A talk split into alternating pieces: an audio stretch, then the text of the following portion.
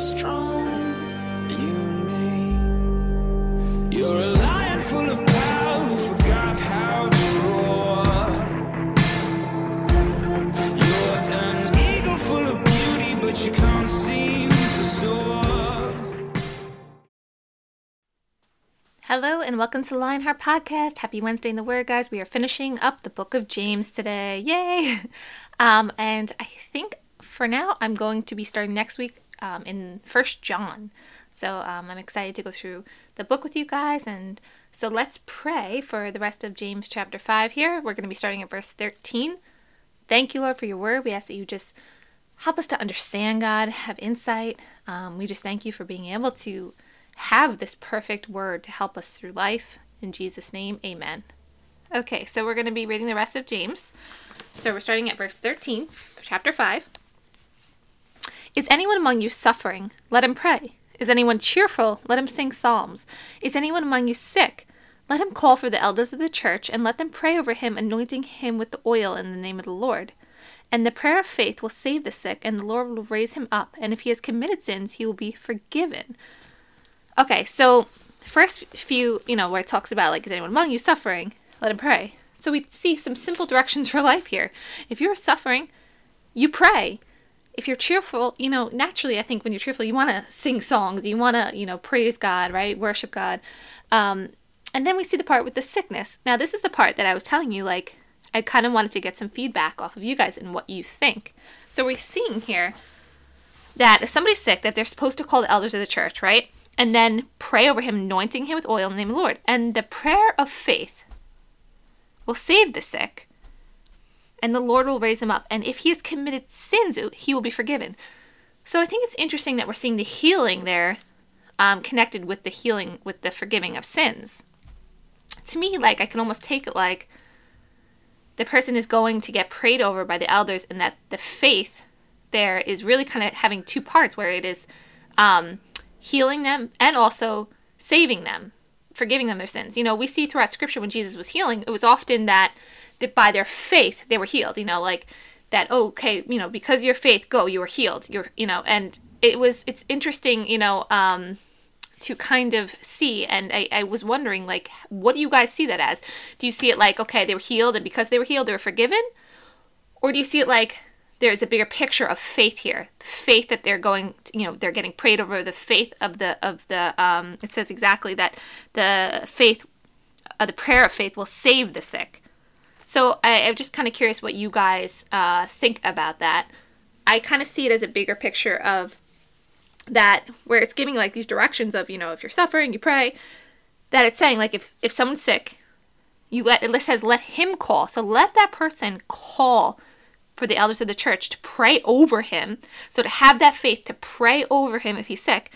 And then it's saying that that prayer faith from those people that are praying over him will save the sick and the Lord will raise him up and he if he's committed sins he will be forgiven.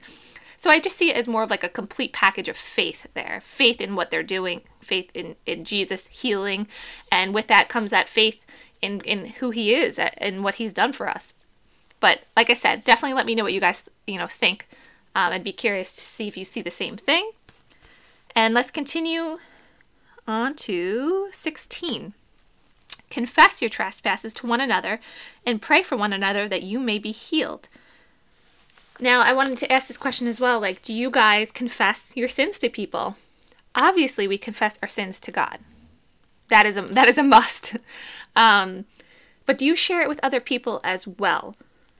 And I think it's important, you know, because I think we a lot of times we stay in secrecy. We don't want to share certain things um, out of fear of, you know, maybe just being judged or um, maybe we're not close with anybody enough to do that. And I think that we should have people that we know we can go to uh, for prayer and to confide in. Um, I definitely have a few people that I feel I can go to and say, listen, I'm having a hard time with this, or, you know, and I know that they would pray for me and lift me up, you know, before God in that way. But do you have that as well? Is that something you deal with? Um, you know, do you only talk to God about what you do wrong? It, it's it says it for a reason, and it continues.